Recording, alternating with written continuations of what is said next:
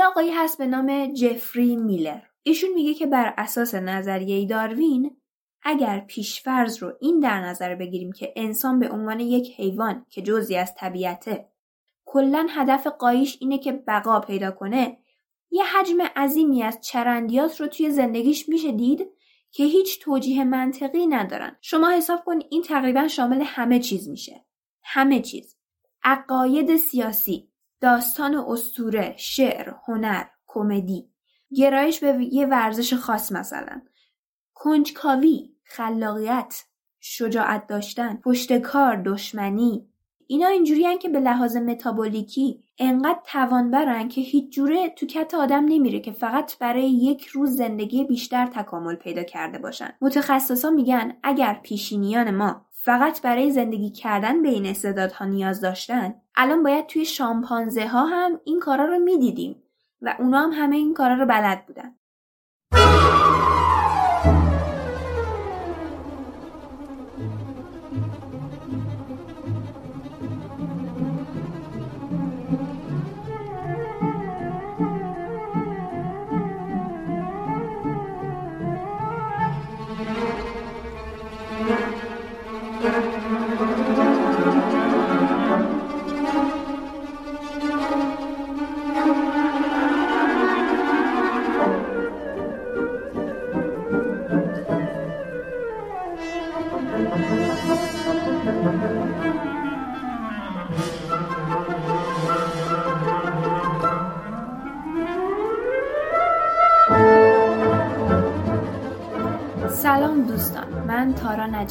هستم میزبان پادکست دقایق. این دومین قسمت از سری اپیزودهای عشق هستش. توی قسمت قبلی بیشتر وقت به این گذشت که با هم عشق رو از نظر بیولوژیکی تعریف کنیم. خواهش می‌کنم اگه قسمت اول رو نشنیدید این اپیزود رو همینجا پاس کنید و اول اون قسمت رو گوش کنید. نه اینکه متوجه نشید اما اینجوری بهتره.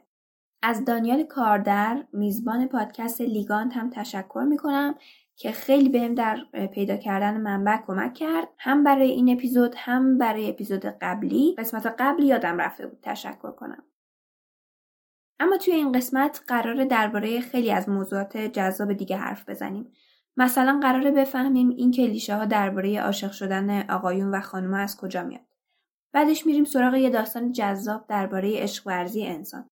از وقتی روی درخت بود تا پاشو گذاشت روی زمین و به حال حاضر رسید. بررسی می‌کنیم که چطوری با تموم شدن یه رابطه کنار بیایم و در آخر اینکه چطوری می‌تونیم به عشقی که با partner مون داریم دوام بدیم و برای سالها عاشق باشیم. این اپیزود رو با خانواده و کودکان گوش ندید. خیلی ممنون. مرسی که از پادکست حمایت مالی می‌کنید. مرسی که دقایق رو به دوستاتون معرفی می‌کنید. این پادکست تا اینجا هم به کمک شما بزرگ شده. بعضا کامنت های مثبتی دریافت می‌کنم توی اینستا توی اپلیکیشن های پادگیر توی ایمیل که سوختی میشه تا روزم رو ادامه بدم و برای اپیزودهای بعدی تلاش کنم. اگه تعریفی چیزی تو دلتونم مونده می‌تونید کامنت کنید. خیلی میچسبه خوشم میاد. ولی اگه دلتون از جایی پره و دوست داشتید فوش بدیدم آزاده. می‌تونید منو سایبر بولی کنید. اگه حالتون خوب میشه اشکال نداره. در این میون هم بگم که دقایق آماده است که اگر کسی تمایل داره به عنوان اسپانسر باش همکاری کنه.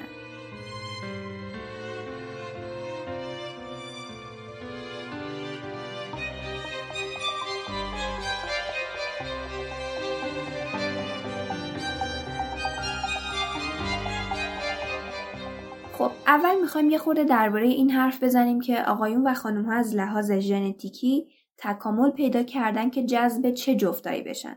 یعنی معیارهای جهان شمولتری که می‌تونیم برای این انتخاب خاص تعریف کنیم چیا می‌تونن باشن. بنابر کلی پرسشنامه و تحقیق و فیلان به طور کلی هم مردان و هم زنان اولویت اول انتخاب همسرشون عشق دو طرف است. بعد هم صفتهای اساسی مثل شخصیت قابل اتکا ثبات عاطفی هوش بالا تحصیل کرده تحصیل کرده بودن در واقع. آره دیگه. اهل معاشرت بودن سالم بودن خوشمشربی و اینا.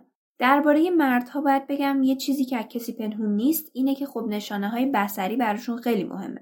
اگه مهم نبود که خب صنعت لوازم آرایشی و عملای زیبایی و حتی صنعت مد و هزار تا چیز دیگه ای که اسمشونم به گوشم نخورده جز اولین صنایع پرسود جهان نمی‌شدن. شما کمتر دختری رو می‌تونی پیدا کنی که حداقل یه قلم لوازم آرایشی روی دراورش نداشته باشه. به خاطر همینه که مردها معمولا زودتر از زنها عاشق میشن چون حس بیناییشون فعالتره سریع اطلاعات دریافت میشه بعد توی همه اینها یه الگوی مشخص از آرایش و تغییر اندام هست یکیش همین داستان قرینگی و تناسب در طبیعته هر موجودی قرینه تر باشه توانایی بهتر دفع باکتریای بیشتری رو داره و در کل سلامت تره و نسلش بیشتر زنده میمونه.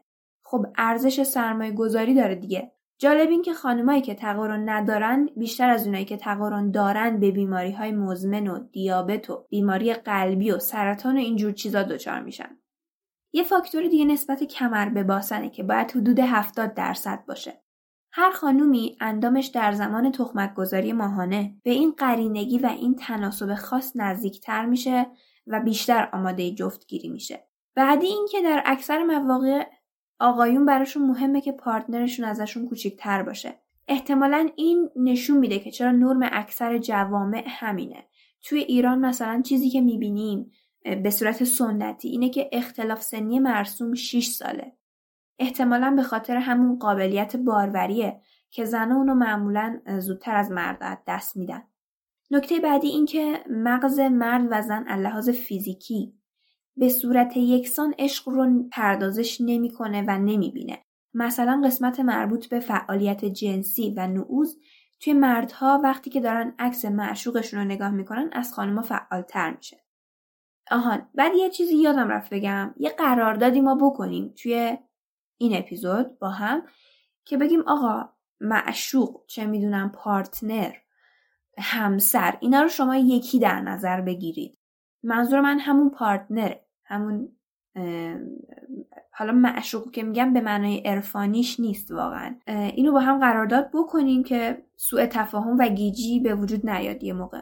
خب مردا کلا دوست دارن زنها رو نجات بدن و ازشون محافظت کنن. اگه یادتون باشه یه گریزی توی اپیزود قبلی بهش زدیم. گفتیم که در طول تاریخ مردها نگهبان زنها و بچه هاشون بودن و با خطرات مختلف به خاطر اونها می جنگیدن.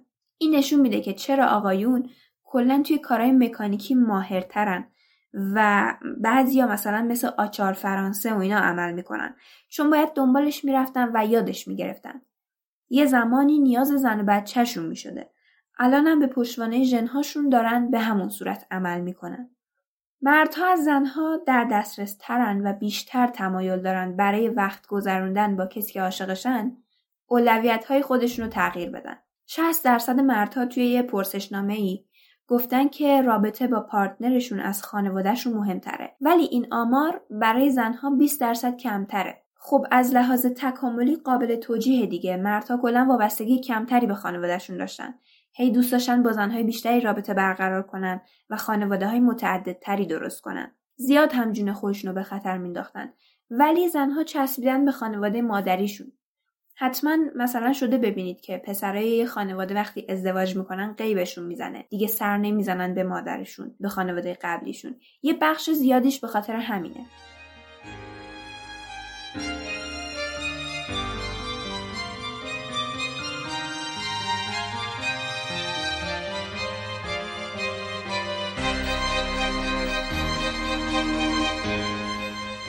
اما الگوی عشقی مغز زنها چطوریه؟ این چتایی که برای هم میفرستید که من بیشتر دوستت دارم.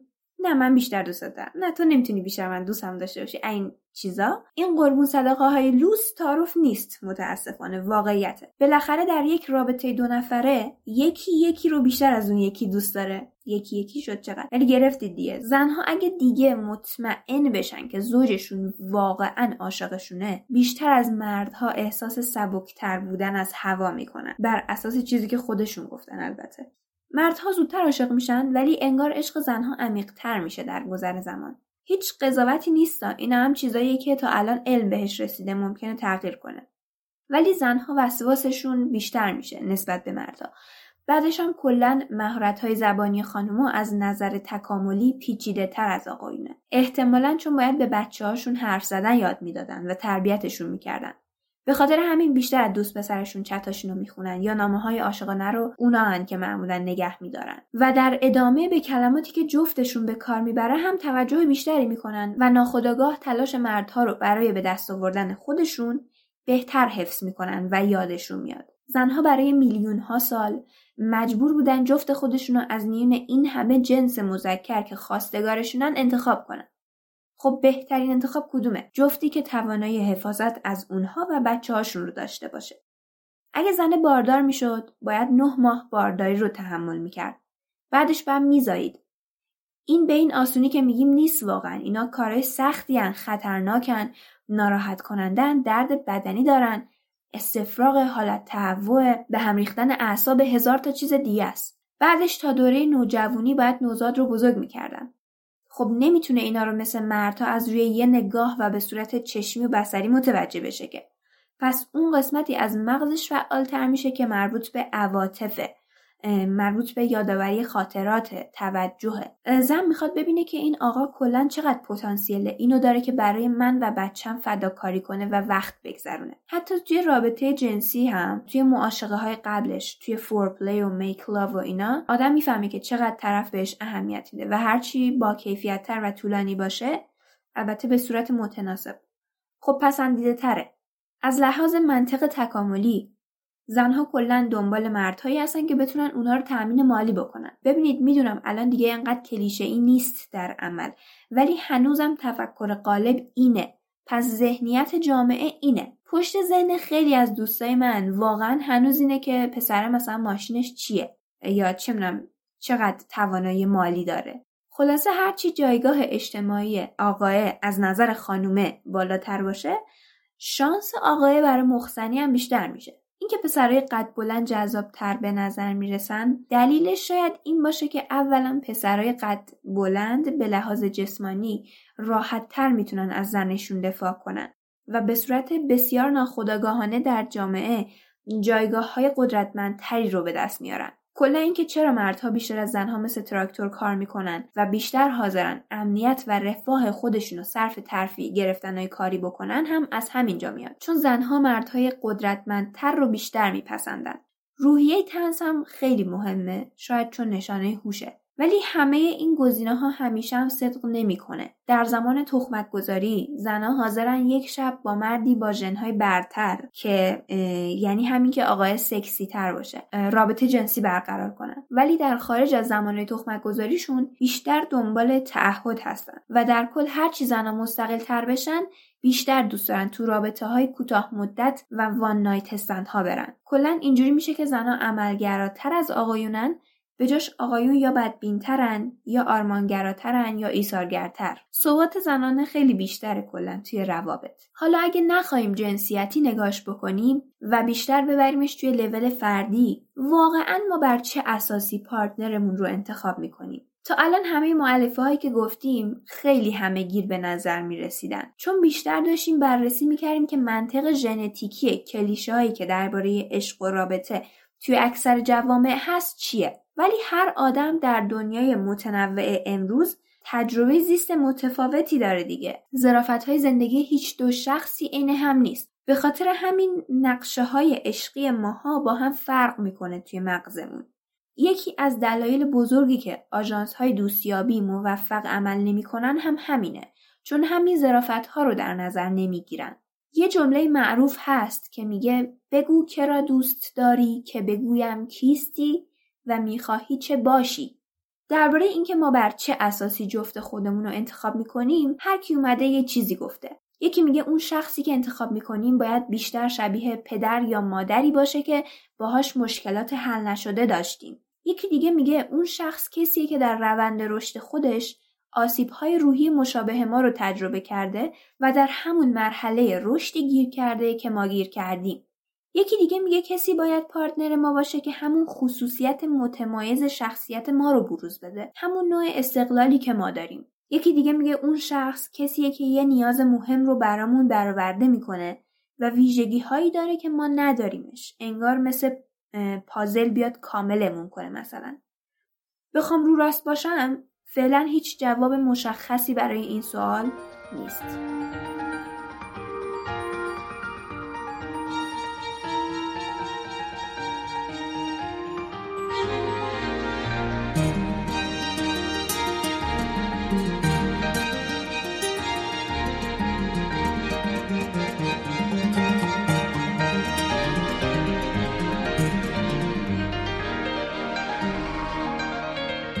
از اینجا می‌خوایم کم کم بریم سراغ سیر تکامل عشق رومانتیک و یه نظریه جنجالی که ممکنه به مذاق خیلی خوش نیاد. خب آستانه تحملتون رو اینجا باید یکم ببرین بالا اگه خوش نیومد.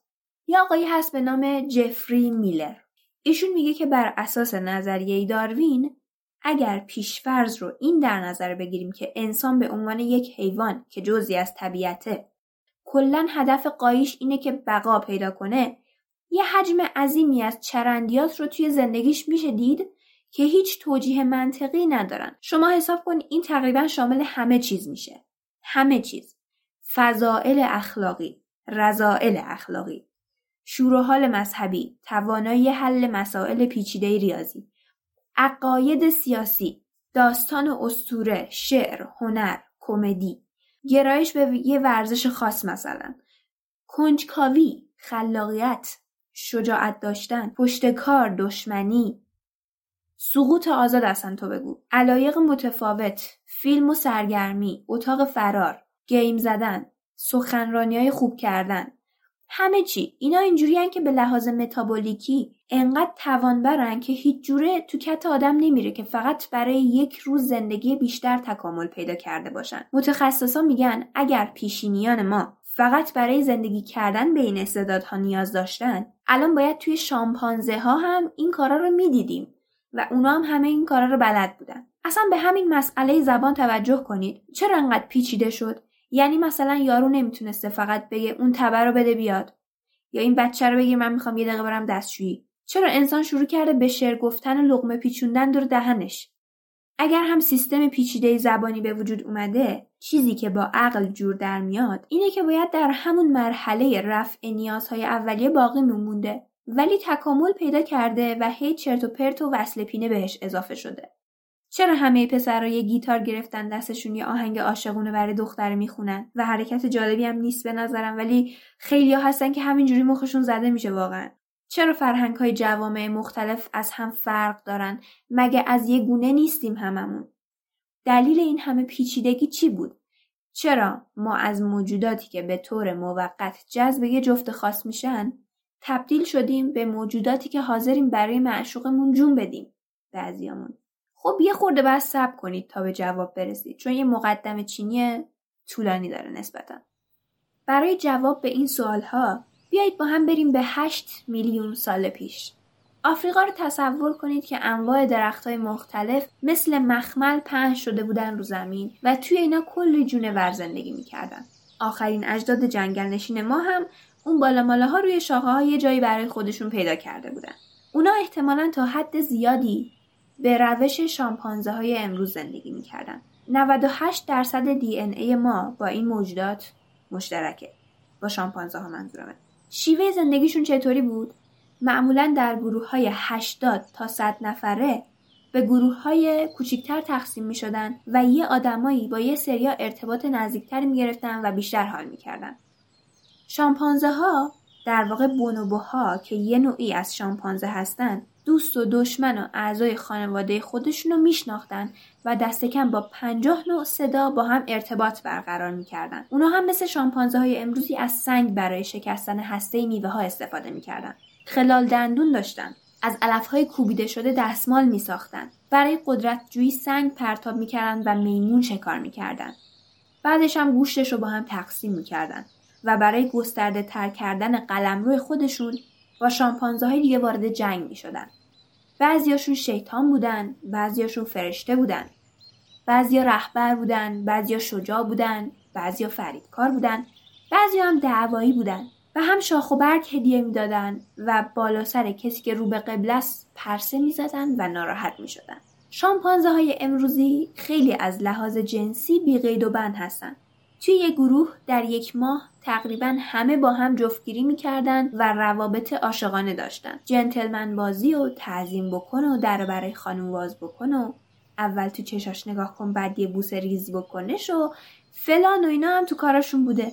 ولی روابط عاشقانهشون دیگه فوقش چند هفته بود و وسواس و درگیری ذهنی هم که مشخص وجود نداشته.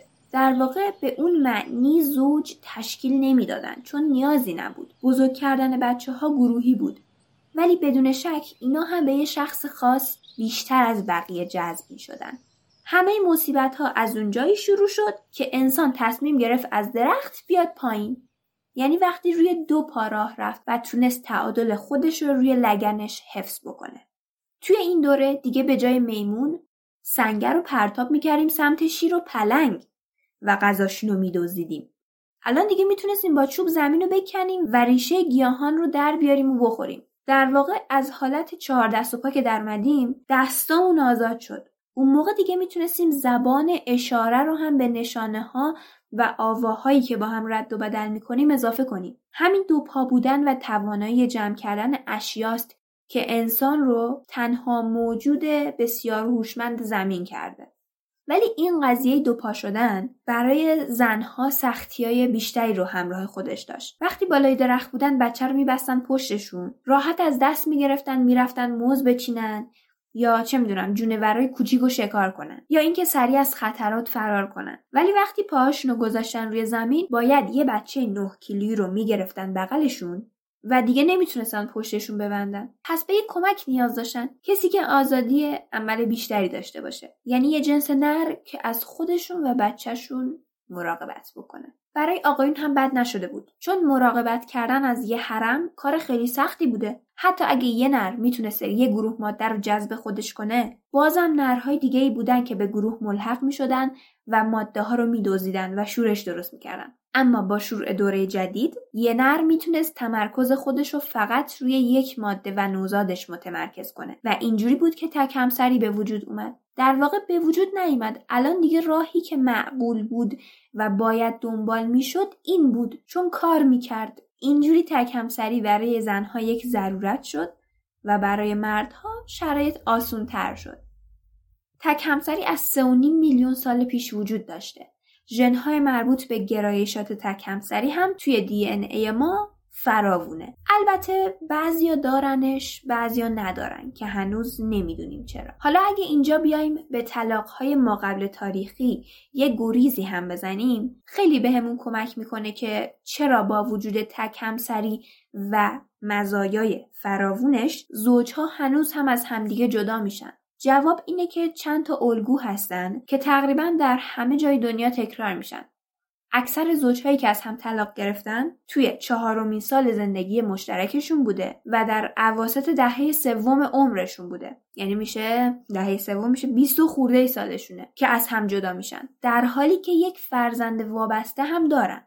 حالا اینو داشته باشین تو ذهنتون. توی طبیعت هم به طور کل این الگو دیده میشه. مثلا روباه ماده. یه بچه کور و کر ناتوان ضعیف می‌ذاره. شیرش هم انقدر رقیقه که اگه دوست پسرش شکمشون رو سیر نکنه مامانه و بچهه با هم میمیرن. خب این مرده میاد تعمین میکنتشون بهشون می‌رسه. اما وقتی بچه از آب و گل در اومد مادر و پدر از هم جدا میشن و سال بعد دوباره همین کارا رو با یه جفت دیگه می‌کنن. تک همسری دوره‌ای دارن در واقع. توی پرنده ها هم این الگو رو خیلی میشه دید. از اون طرف یک سری جوامع هستن جوامع سنتی. توی استرالیا، آفریقا، گینه نو و مثلا اسکیموهای نتسیلیک. اگه درست تلفظ کنم. که یه سری رسم, و رسومهای خاص برای خودشون دارن. خانواده ها میان یه سری کارا انجام میدن که از بارداری و تخمک گذاری جلوگیری می‌کنه. مثلا روی شیر دادن تمرکز می‌کنن. یه سری تمرین های ورزشی دارن. رژیم غذایی کم حجم و وزن کم بدن و اینا رو ثابت نگه میدارن. اینجوری زنها هر چهار سال یه بار بچه دار میشن.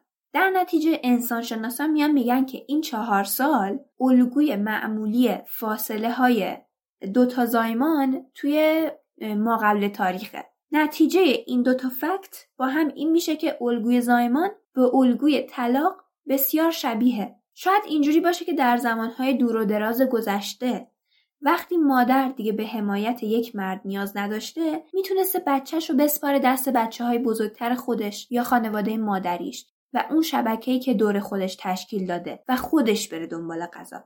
دیگه مردی رو لازم نداره. در واقع اگه تمایل داشته می‌تونسته طلاق بگیره. طلاق های این دوران نتیجه های ژنتیکی خوبی هم ایجاد می‌کرده. اینطوری که مردا و زنها از جفتهای بیشتری بچه دار می شدن و می‌تونستن توی نسل خودشون تغییرات با ارزشی ایجاد کنن.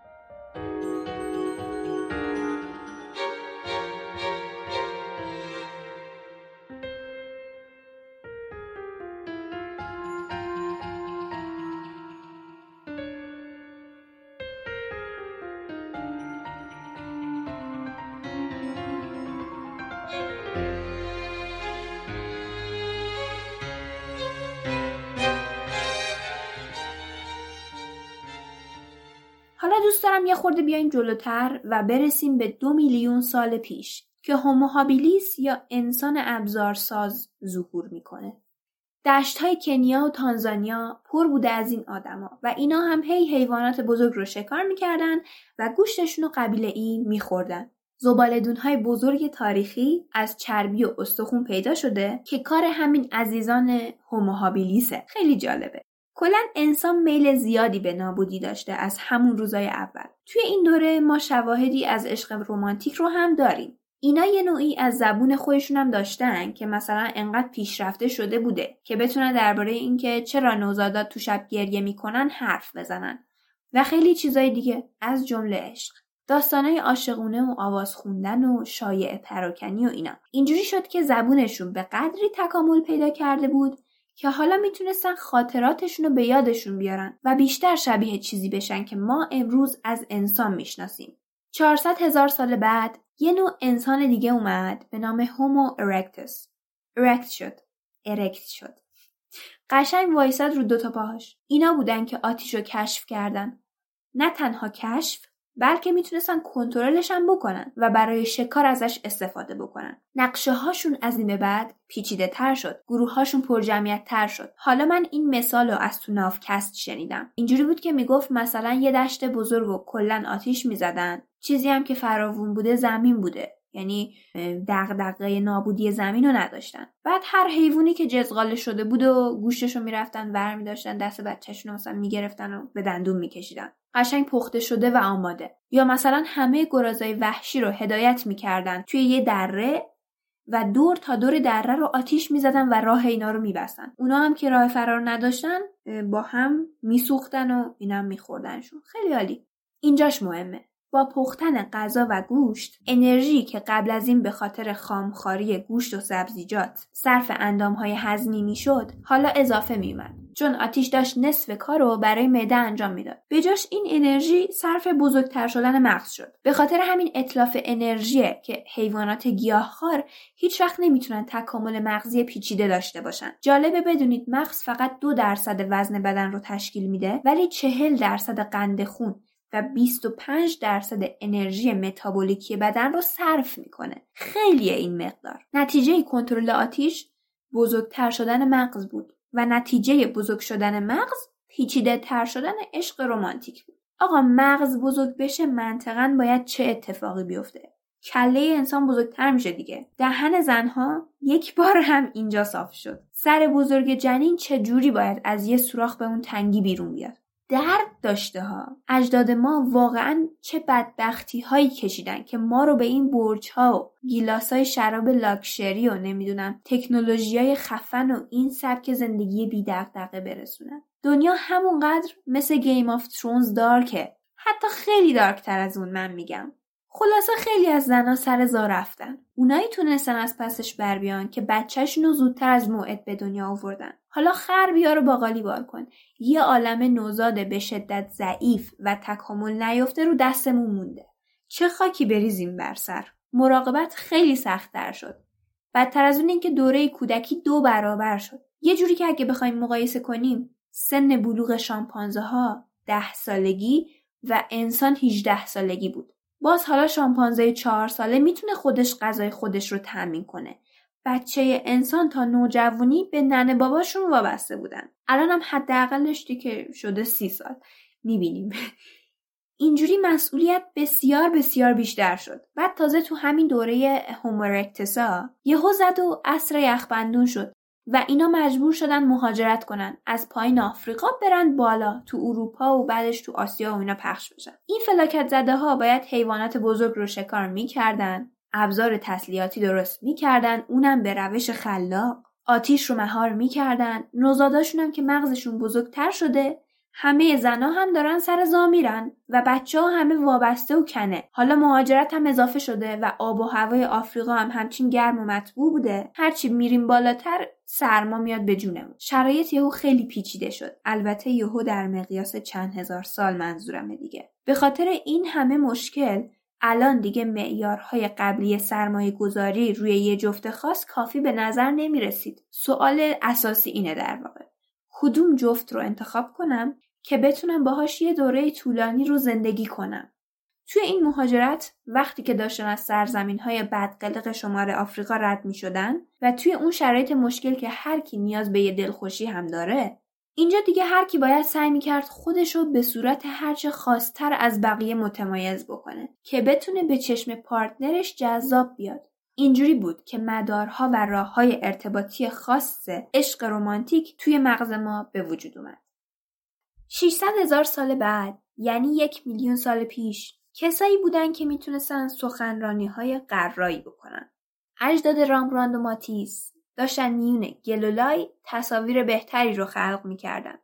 خبرنگارا داشتن اخبار و شایعات رو پخش می‌کردن و هدف این بود که روی کسایی که احتمال داره در آینده جفتشون بشن تأثیر بذارن. اجداد راکستارها اون موقع داشتن داستانهای اسطوره‌ای قبیله‌ای رو میساختن. این آدما با رسیدن شب و جمع شدن دور آتیش زندگیشون شکل و شمایل انسانی تری پیدا می‌کرد و ما باهاشون بیشتر ارتباط برقرار می‌کردیم. یه سریا که فازشون فرق می‌کرده از جمع دور می‌شدن که یه اجتماع خودمونی تری داشته باشن. ادای شترمرغ در می آوردن از خنده ریسه می‌رفتن. درباره دلاوری های خودشون لاف می‌زدن. مچ مینداختن با هم. برای شوخی دلغک بازی در می آوردن قابلیت هاشون خیلی انسانی تر و قابل درک تر بوده برای ما. بعضی هم خوشمزه بازیشون گل می‌کرد و جمع می‌شدن چرت و پرت می‌گفتن. زناشون هم هار هار میخندیدن و آخر شب پا می‌دادن می‌رفتن در خلوت ویشه گل در بر و می در کف و معشوق به کام بود. اما هر کس به اندازه بودجه ذهنی که داشت خودش رو تبلیغ می‌کرد. چون مدارات مغزی محدودی داشت. به خاطر همین هر کی به وسیله یک کار خاصی مخ می‌زد. یعنی مخزنها هر کدوم توی یه چیزی متخصص شدن. حالا توی همین گیرودار که هی هر کی استعداد خودش رو به نمایش میذاشت یه نیروی قضاوتی باید به وجود میمده که فرق این عاشقان سینه چاک رو بتونه تشخیص بده دیگه پس نیروی بصیرت قضاوت هوشیاری خداگاهی و آگاهی حافظه و سازوکارهای پیچیده تر به وجود اومدن 500 هزار سال پیش حجم مغز انسان در اتیوپی خیلی به حجم مغزی انسان معاصر نزدیکتر شد. مغز ای که قابلیت عشق پرشور و گدازتری رو داشته. جالب این که همه ابزارهایی که توی اون دوره ساخته می شدن کاربردی نبودن. مثلا یه سری تبر خیلی بزرگ پیدا شده که اصلا نمی شده ازش استفاده کنی. حدس می‌زنن که شاید برای برخ کشیدن مهارت ابزارسازی بوده برای جلب توجه جفت البته. خب به به سی هزار سال پیش دیگه حجم مغز انسانهای اون زمان با ما فرقی نمی کرده. اینا یه موجوداتی بودن که هرچی دستشون می‌رسید و تعظیم می‌کردن. نقاشاشون توی قارهای عظیم زیرزمینی توی فرانسه و اسپانیا که حتما شنیدید کلی گوزن و گاو و تصاویر شکار و حیوانات سهرنگیز و اینا کشیدن. معمولا تاریخ هنر هم از همینجا شروع میشه توی کتابا. در واقع حداقل تاریخ هنرهای تجسمی چون به نظر من تاریخ تئاتر از همون جایی شروع شد که انسان پاشو به زمین گذاشت. ولی خب از سی هزار سال پیش تا الان می‌تونیم بریم توی بحث فرهنگ و مجسمه های الهه های باروری و معماری و گوشواره سازی و دستبند سازی و خالکوبی و چه می‌دونم بافت سبد و از اینجور چیزا. ولی کل نکته قضیه اینجاست. اونی که دور آتیش می‌تونسته بهتر نطق کنه جذابتر بوده. صاحب بچه های بیشتری می شده پس بقاش تضمین شده تر بوده. به خاطر همین در طول تاریخ آدما هی سعی کردن متمایز تر بشن و این همه شخصیت و کارهای پرت مختلف به وجود اومده. چون جفت مقابل انتخاب کرده بوده که این ویژگی ها رو دوست داشته باشه تا بتونه متمایز ترین و غریبه ترین و جذابترین فرد جمع رو برای خودش انتخاب بکنه. به خاطر همین آقای جفری میلر میگه که هر کاری که انسان می‌کنه فقط و فقط تهش به سکس ختم میشه یعنی جنبه جنسی داره الان دیگه جوابتون رو گرفتید که چرا زندگی انسان به صورت غیر ضروری انقدر پیچیده شد جالبه بگم که ظرفیت مغزی همه حیوانات جهان رو روی هم جمع کنی به اندازه ظرفیت مغز یه نوجوان 17 ساله نمیشه. ما کلا 33 هزار تا ژن داریم که یک سوم اینا مربوط به کارکردهای مغزی میشن.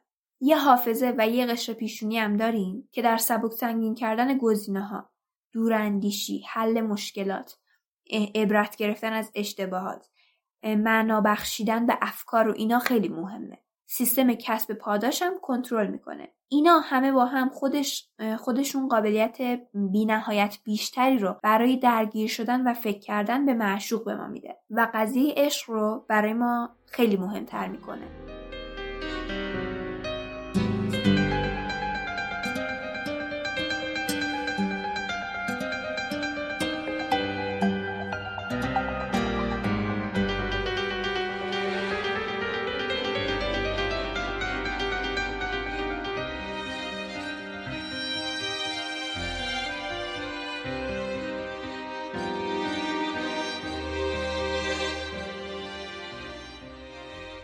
می‌خوایم کم کم بریم سراغ این که بعد از رابطه چه اتفاقی میافته. بعد از بریک اپ چی میشه؟ ارزم به خدمتتون که میگه 93 درصد آدما از سمت معشوقشون ترد شدن و 95 درصد آدما حداقل یک بار تو عمرشون دست رد به سینه یک نفر زدن.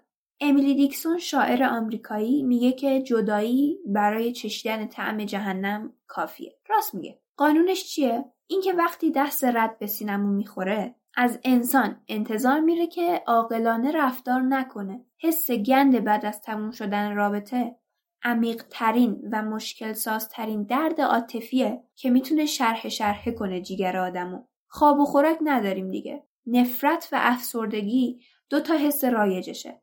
وقتی ابراز عشق از طرف معشوق رد شه مغز می‌تونه به راحتی این نیروی قوی رو به یک خشم ترسناک تبدیل کنه. به خاطر همینم جرایم مربوط به عشق مثل قتل یا خودکشی به این شدت در جهان همه گیره. یا آزمایشی بود که خود همین خانم هلن فیشر طراحی کرده بود. آدمایی که تازه شکست عشقی خورده بودن و میخوابون توی دستگاه اسکنر مغز و عکس معشوقشون رو بهشون نشون می‌داد و ازشون یه سری سوال می‌پرسید. نمی‌دونین اینا چطوری آشفته می‌شدن؟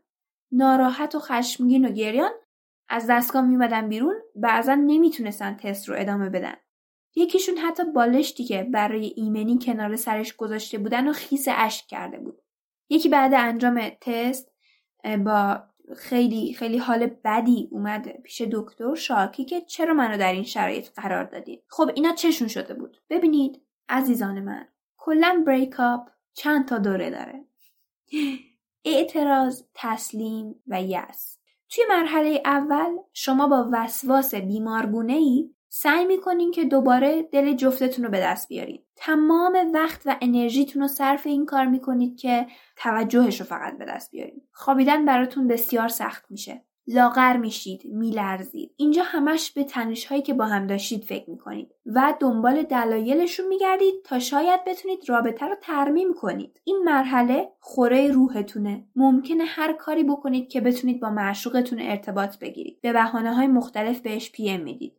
خودتون رو کوچیک می‌کنید. اصلا براتون مهم نیست. میرید محل کارش سر صدا را میندازید. حرفتون هم اینه که بیا به هم برگردیم. ولی وقتی می‌فهمین کار از این حرفا گذشته کلا وامیدین و دچار ناامیدی میشین. جالب اینجاست که هرچی خشم و ناامیدیتون بیشتر باشه شور عشق رمانتیکتون هم بیشتر میشه. چون یه جایی هست توی مغز که دوپامین ترشح می‌کنه برای پاداشدهی بعد توی این شرایط دوپامین زیاد ترشح شده ولی هنوز به پاداشت نرسیدی. مغز نمی‌دونه با این همه دوپامین که رو دستش مونده چیکار کنه. مقدار این ماده که زیاد بشه ترس و استراب هم خیلی افزایش پیدا می‌کنه و حال شما بدتر میشه. دلیلش هم اینه که این در پستانداران یک استراتژی بقاست. مکانیزمیه برای اینکه موجود رها شده بره دنبال کمک. واقعا عمیقترین عشقها مرگبارترین نفرتها رو می‌سازن. شما حتی اگر on good terms یعنی خیلی روشن فکری رابطت رو با طرف قطع کنی اینجوریه که بازم بین دل شکستگی و خشم داری تلو تلو می‌خوری. یادتونه توی قسمت قبل گفتیم عشق یک انگیزه است و یک احساس نیست؟ انگیزه ها پاداش دارن. اون آدم پاداش شماست. شما به اون نرسی خشمگین میشی. ولی کلا خشم خیلی برای قلب و بدن و سیستم ایمنی ضرر داره. پس چرا تکامل باید این مکانیزم رو در ما شکل بده؟ نمیصرفه در نگاه اول. دانشمندا یه خورده فکر کردن. گفتن که خب این مکانیزم برای جنگ با رقیب طراحی شده که مشکل خیلی مهمیه. ولی بعدا معلوم شد که نه. برای اینکه بتونی خودتو از عشق قدیمیت بکنی و بری سراغ عشق بعدی. چون وقت تو ارزشمنده. وقتی دوباره فرصت بچه دار شدن داری نباید خودتو پاگیر جفتی کنی که ترکت کرده. ولی این خشم باعث از بین رفتن عشق و اشتیاق و حس جنسیت به طرف مقابل نمیشه که به کسی که ترکت کرده. نمیشه کاملا گفت ازش متنفرم پس دوستش ندارم. احتمالا هم ازش متنفری هم دوستش داری. به خاطر اینکه عشق و عصبانیت اگرچه ارتباط تنگا تنگی دارن ولی دو تا سیستم کاملا مستقل هستن. پس می‌تونن همزمان با هم عمل کنن. مرحله بعدی شکنجه مطلقه. به نام مرحله تسلیم. اینجا شما یک غم مالی خولیایی و شدید وجود تو می‌گیره. چوب خشک میشی زل می‌زنی به دیوار خالی. تو تخت دمر میخوابی گریه می‌کنی. حتی تو این مرحله ممکنه بمیری. تبریک میگم. انقدر افسرده بشی بزنه به قلبت سکته کنی مثل موش بیفتی زمین.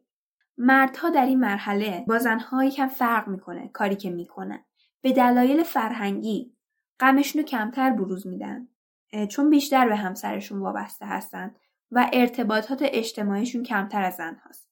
به خاطر همین بروز ندادن و درون ریزی احتمال خودکشیشون سه تا چهار برابر بیشتره. ولی در عین حال احتمال افسرده شدن زنها دو برابر مرد هاست. لاغری، کمخوابی، عدم تمرکز، منزوی شدن، به خودکشی فکر کردن، احساس خفگی، اینجور چیزا.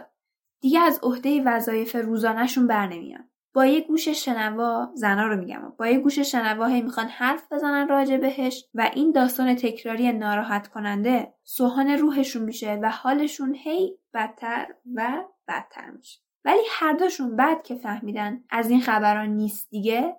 ممر و لولو برد هم دوپامین و هم سروتونین توی مغزشون کم میشه و به یه افسردگی عمیق و خطی فرو میرن.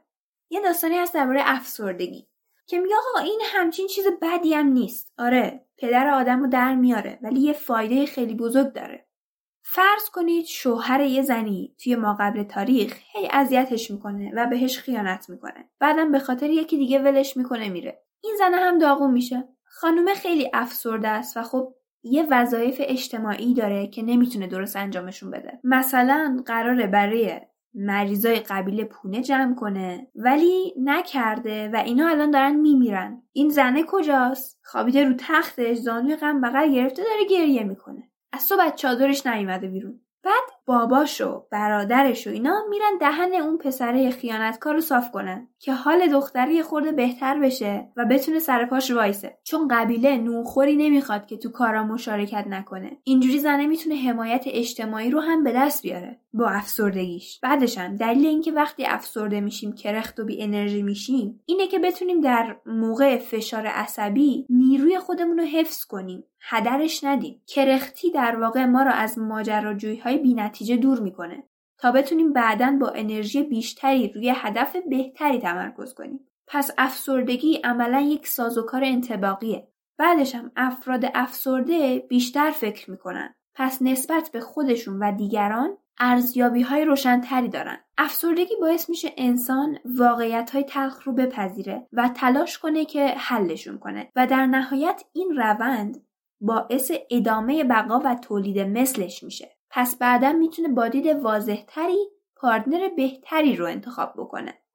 این رنجی که شما از کل این فرایند می‌کشی می‌تونه نسبت به تجربه زندگی خودتون خیلی دردناک یا آسونتر از بقیه باشه و بسته به نوع رابطتون هم داره دیگه صد درصد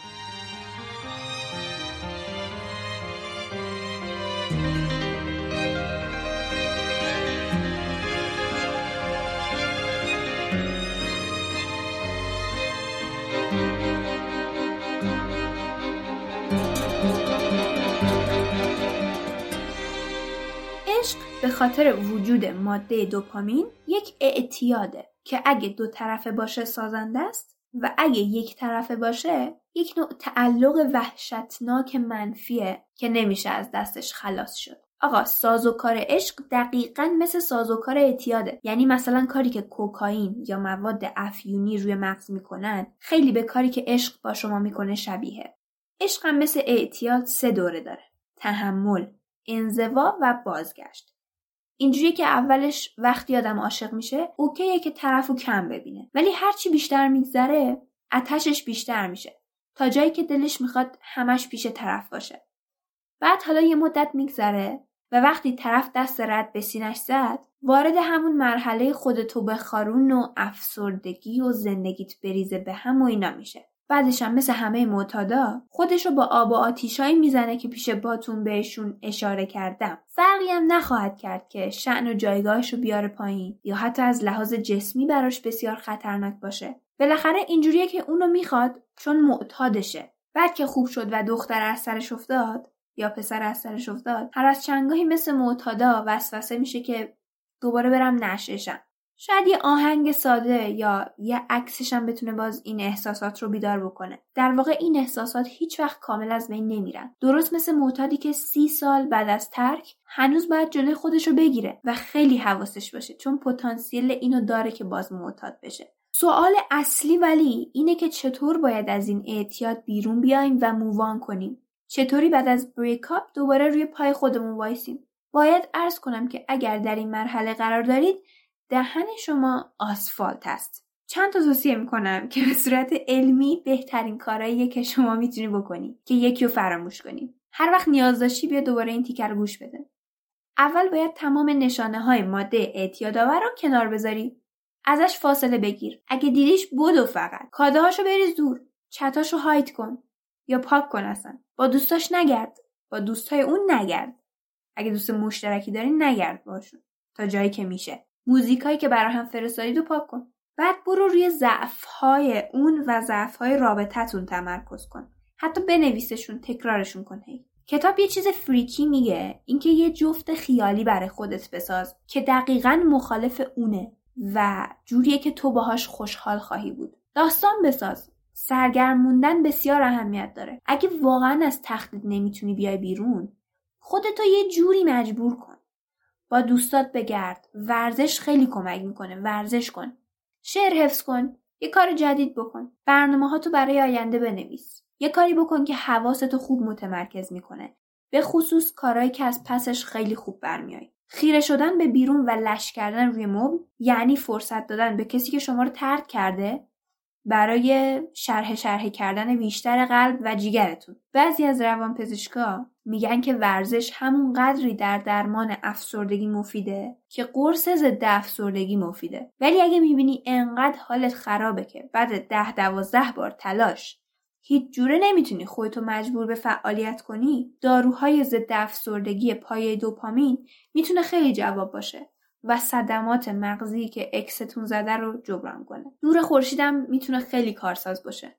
قده های سنوبری رو فعال می‌کنه و باعث هماهنگی تنظیمات بدنی میشه. آب نبات یا چیزایی که می‌دونید می‌تونه به ذهنتون فشار عصبی وارد کنه هم نخورید. دقیقا نمی‌دونم یعنی چی راستش خودم ولی کتاب میگه خنده علکی هم جوابه. رامبوت جواب می‌گفت علکی بخندید. مغز نمی‌تونه تشخیص بده فلان. یه برنامه دوازده مرحله ای هست برای ترک اعتیاد که همه جا تو اینترنت هست. یه نگاه بهش بندازید. راهکارهاش هم یه چیزایی مثل ایناست. یک با خودتون بگید فقط امروز بهش فکر نمی‌کنم. بعد فردا دوباره همین جمله رو تکرار کنید و همینطور فرداش. دو اگه می‌خوای لیز نخوری جاهای سر نرو. اگه امکانش هست دوستای مشترکتون رو نبینید برای چند وقت باهاشون ارتباط نداشته باشید. جاهایی که با هم می‌رفتید آهنگایی که با هم play می‌کردید کلا همه چیز. اینا رو بذارید کنار کلا. سه اولین بار نوشیدنه که مستد می‌کنه. پس اولین بار هیچ تماسی رو باهاش شروع نکن. و چهار اگه وسوس شدی به عاقبت همه کارهایی که می‌خوای بکنی فکر کن. شاید براتون جالب باشه که در این مرحله اکستون نسبت بهتون چه احساسی داره. بیشترشون خودشونو بی تقصیر می‌دونن. ولی احتمالا برای جریه دار کردن احساسات شما از وجدان دارن. به خاطر همین ممکنه یه رفتار دوستانه علکی باهاتون داشته باشن. ولی از اینکه تو زندگی جدیدشون مزاحمت ایجاد کردید ناراحت و عصبی میشن. موضوع اینه که باید واقعا رها کنی. یعنی وقتی طرفت رفت باید کلا عادتها و علایق و افراد و رفتارهای جدیدی رو برای خودت پیدا کنی. باید یه چیز دیگر رو از نو بسازی. معمولا این پروسه دو سال طول می‌کشه. بحثه به کیفیت رابطه است البته. می‌تونه از چند ماه تا دو سال مثلا باشه. ولی هرچی باشه بالاخره یه روز از خواب بیدار میشی و متوجه میشی که یک هفته است اصلا بهش فکر نکردی. و در آخر مؤثرترین روش فراموش کردن عشق قبلی پیدا کردن یه عشق جدیده. دیدید بعضیا تا از این رابطه میان بیرون سری میرن تو یه رابطه دیگه. این کار سمه واقعا. ولی خب از این نظر که اون آدم قبلیه رو فراموش کنم مؤثره واقعا. ولی خب باز سری میافتید توی گیر آدم جدیده.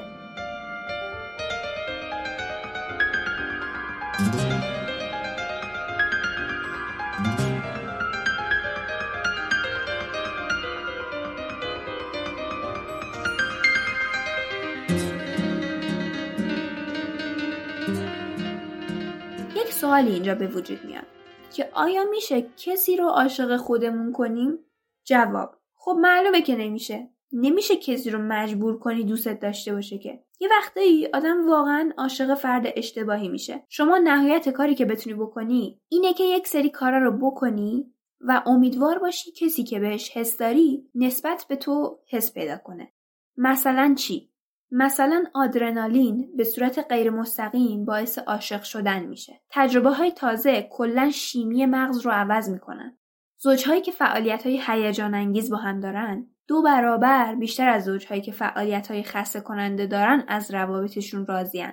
هر چی کاری که می‌کنید پرخطرتر باشه هیجان انگیزتره چه می‌دونم سقوط آزاد هر چی که تحریک کننده یا غیر معمولی باشه آدرنالین ترشح می‌کنه تو مغز بعد تاریکی هوا مثلا تو آب شنا کنید. تئاتر برید ببینید. یهویی تصمیم بگیرید برید. امروز می‌خوایم یه بازی ورزشی بریم تماشا بریم استودیو. البته تو ایران که نمیشه ولی بالاخره. برید یه فیلمی ببینید. تو رستوران جدید غذاهای اگزاتیک مثلا بخورید. اگزاتیک هم یعنی عجیب غریب. حتی جر و بحث و دعوا هم جوابه. چون همون محرک که نیاز دارید رو توی مغزتون ترشح می‌کنه. این که میگن دعوا نمک زندگی واقعا پشتش یه چیزی هست. دعوا ممکنه باعث بشه که البته چه دعوایی؟ ولی دعوا ممکنه باعث بشه که شما عاشق تر بشین حتی. سکس هم که در اکثر مواقع جوابه. البته یه جاهایی هم جواب نیست. برای یه سریا جواب نیست. بسته به شرایطه. ولی خب همون باید شرایط رو بسنجی ببینی سکس جوابه یا نه.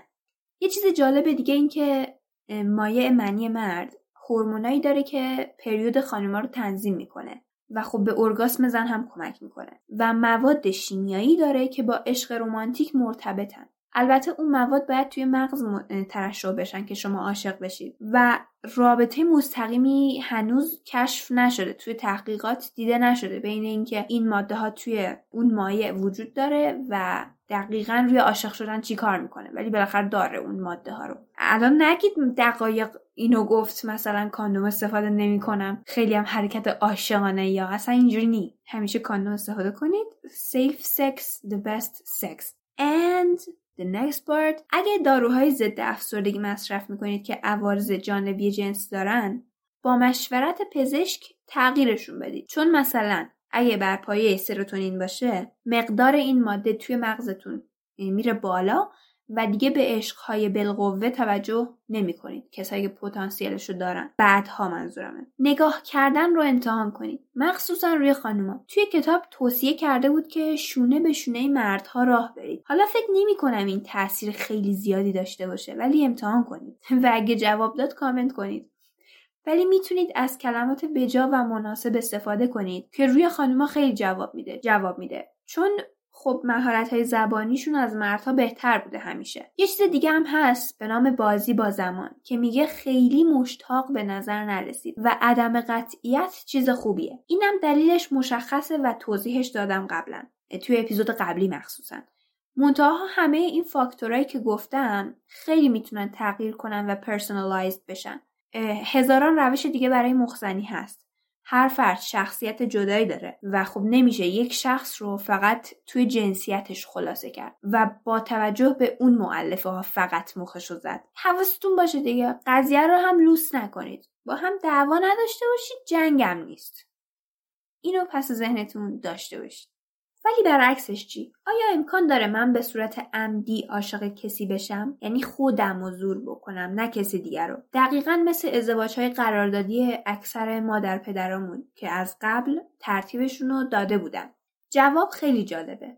یک روانشناس به نام اپستاین که خودش بیشتر از ده تا کتاب درباره عشق نوشته و کلی پژوهش کرده و اینا یه روز یه آگهی میده تو روزنامه که آره یکی بیاد باش دیت کنم. شرایطش هم این بوده که می‌خواسته از 6 ماه تا یک سال این روند طول بکشه و آخرش به ازدواج ختم شه. چند تا شرط رو هم برای این کار گذاشته بودن. یکی اینکه هر دو نفر باید همیشه دنبال مشاوره باشن مشاوره بگیرن. هر دو نفر باید رمان‌های عشقی و کتاب‌های غیر داستانی زیادی درباره عشق میخوندن و باید هر روز خاطراتشون رو مینوشتن و تمرین‌های خاصی انجام می‌دادن مثل هماهنگی تنفسا تنفسشون با هم و اینا. و هر دو نفر باید با اشتیاق می‌خواستن که طرف دیگر رو بشناسن و در کمال تعجب این روش نتیجه داد. پس اگر واقعا دو نفر هم پای همدیگه باشن و بخوان که اتفاق بیفته میشه عاشق شدن رو یاد گرفت. دیدین یه وقتایی یه زوجایی رو می‌بینین که خیلی ساله با هم تو رابطن مثلا 20 سال.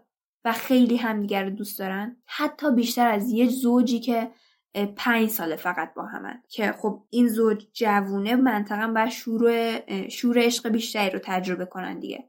ولی می‌بینیم که اون بیس اونایی که 20 ساله با همن خیلی رابطهشون بهتره با هم. این یه مثاله. یعنی این زوجه واقعا بودن. این زوجی که ما داریم ازشون حرف می‌زنیم یه عالم کار هیجان انگیز و تازه و جدید با هم انجام داده بودن. و این سبک زندگیشون بود که تونسته بود دوپامینه رو توی مغزشون توی یه لول خوبی نگه داره و به عشقشون تداوم ببخشه. کارهای خارق العاده می‌کردن دیگه. طبیعتگردی و نمی‌دونم سفر به این نقطه دوردست و سفر به اون منطقه بکر و سوت آزاد و از این کارا. چند تا فرمول ساده ولی پیچیده هم برای زنده نگه داشتن عشق هست. یکیش تعهده. تعهد خیانت نکردن رو شامل میشه. اینکه همسرتون رو هم جدی بگیرید شامل میشه. به حرفاش گوش کنید. سوال کنید ازش درباره چیزایی که میگه. ازش قدردانی کنید. تلاش کنید براش جذاب باشید. لحاظ فکری رشد کنید. آدم حسابش کنید. یعنی در واقع تو تصمیماتون مد نظرش داشته باشید. البته اینایی که میگم و به صورت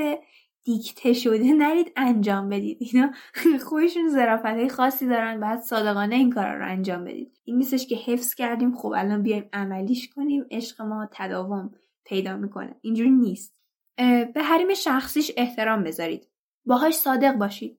کاری کنید که بتونه بهتون اعتماد کنه.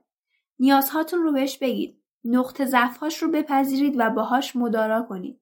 مراقب رفتار خودتون با پارتنرتون باشید. دنبال صلح باشید. بهش احترام بذارید کلا. دعوا نکنید. بحثاتون باید سازنده و آموزنده باشه. هیچ وقت به جدایی تهدیدش نکنید. گذشته رو فراموش کنید. ولی خب اینا کافی نیست.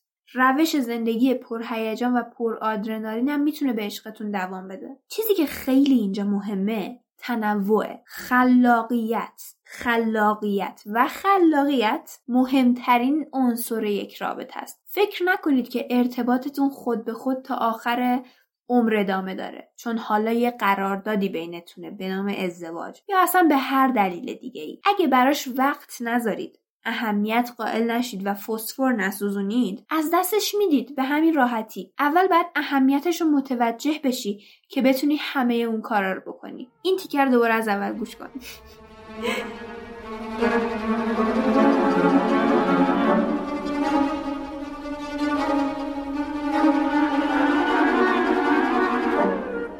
تا این ثانیه با دقایق همراه بودید. واقعا دمتون گرم. مرسی از وقتی که گذاشتید. مرسی که دقایق رو شایسته این زمان دونستید. این پادکست رو می‌تونید از همه پلتفرم‌های پادگیر دنبال بکنید. اگر فکر می‌کنید محتوایی که دقایق تولید می‌کنه ارزشمنده اون رو به دیگران هم معرفی بکنید. همین معرفی کردن ها بهترین هدیه‌ای که می‌تونید به دقایق بدید. اگه حرفی داشتید می‌تونید از طریق ایمیل یا اینستاگرام دقایق یا هر راه ارتباطی که با من تماس بگیرید که لینک همشونم توی توضیحات می‌ذارم. بازم دمتون گرم و خدا حافظ